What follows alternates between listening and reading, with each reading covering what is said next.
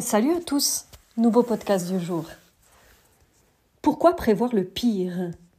Et si on changeait cela en prévoyant le meilleur? Je dois te parler d'un truc assez intéressant. Dans ce podcast, on va parler de ton toit du passé, de ton toit du présent et de ton toit du futur. C'est quelque chose, au fait, euh, où j'ai été confrontée par ma propre expérience à des répétitions de situations depuis plusieurs années. Tu sais, c'est un petit peu le soufflet.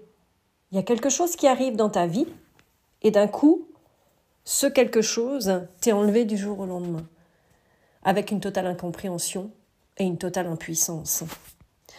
Et en fait, j'ai commencé à m'interroger et me dire, mais comment c'est possible?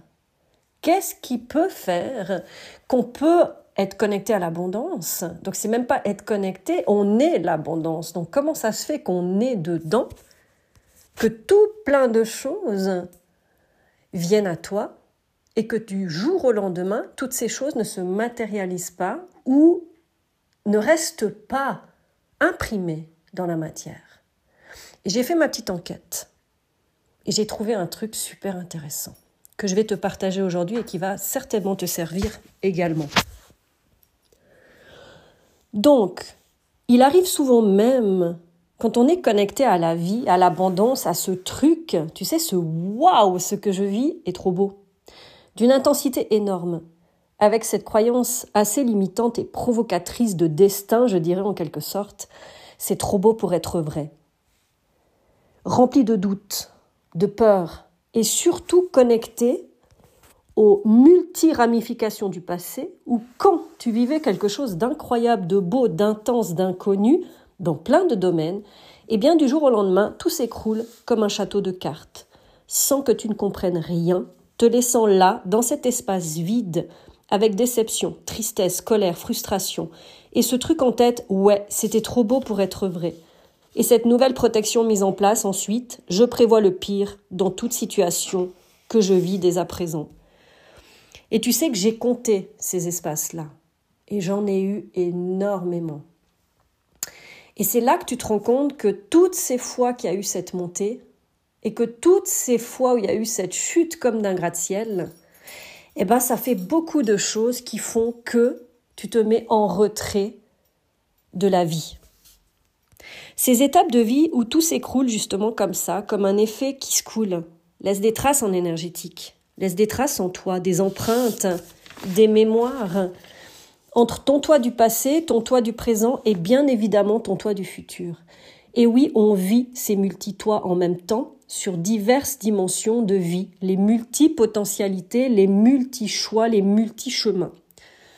Lorsque tu vis ces déceptions, ces hauts intenses de bonheur, d'amour, de sécurité financière, d'ouverture, d'abondance professionnelle ou privée, et ces chutes intenses, ces changements radicaux, tu laisses ces parts de toi sur le carreau où les espoirs, les rêves, les souhaits, les projets entamés ont été anéantis, créant un trou, un vide dans la potentialité à vivre, ce qui t'éloigne du meilleur. Car à la suite d'une toute première expérience du genre, tu as dans le coin de ta tête cette fameuse phrase lorsque tu revis un truc merveilleux c'est trop beau pour être vrai. Tu as cette part de pire qui est là, avec toi, cette attente inconsciente du qu'est-ce qui va arriver encore, comme un non-mérite de vivre cette expérience vraiment. En profiter sans devoir croire, t'attendre à la chute. Souvent, à la suite d'expériences du genre, tu peux avoir l'impression euh, de vivre deux réalités en une. Recevoir d'une part l'abondance dans tous les domaines comme des portes qui s'ouvrent facilement et simplement, puis subitement tout est enlevé d'un coup. Rien ne reste posé dans la matière comme quelque chose d'éphémère qui va et s'en va à nouveau. Rien ne s'ancre. Exemple, tu reçois euh, par exemple une somme d'argent. Tu commences à rêver de ce que tu pourrais en faire, en fait, et là te tombent toutes sortes d'imprévus des factures, des pannes, des réparations de toutes sortes, des problèmes de santé nécessitant par exemple des soins. En amour aussi, tu peux rencontrer quelqu'un avec qui tout se passe bien, même mieux qu'avec d'anciennes relations, ça se construit et du jour au lendemain, tu ne vois pas venir, tout s'arrête sans pouvoir rien faire.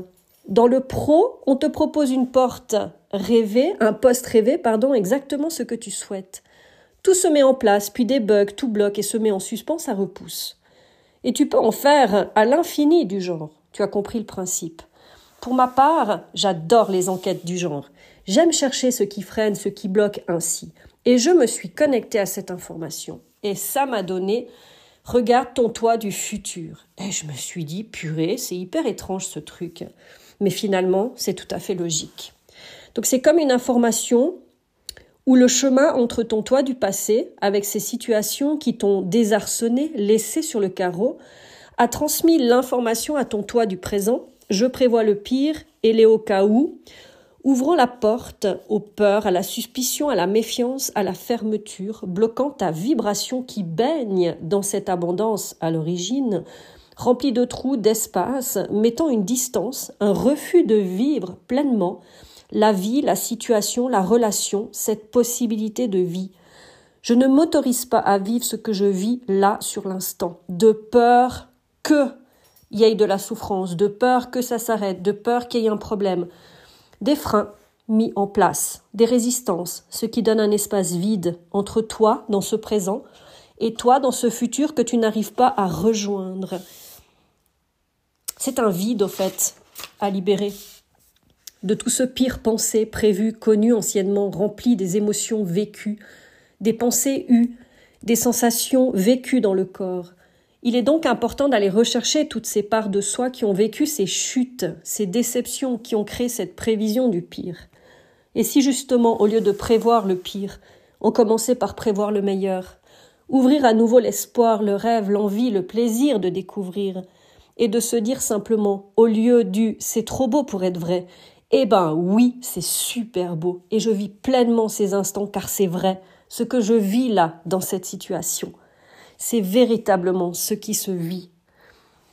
Et je me l'autorise. Ça permettrait d'atteindre ce toi futur et que cette potentialité choisie se concrétise dans la matière et s'imprime pour y rester et se vivre.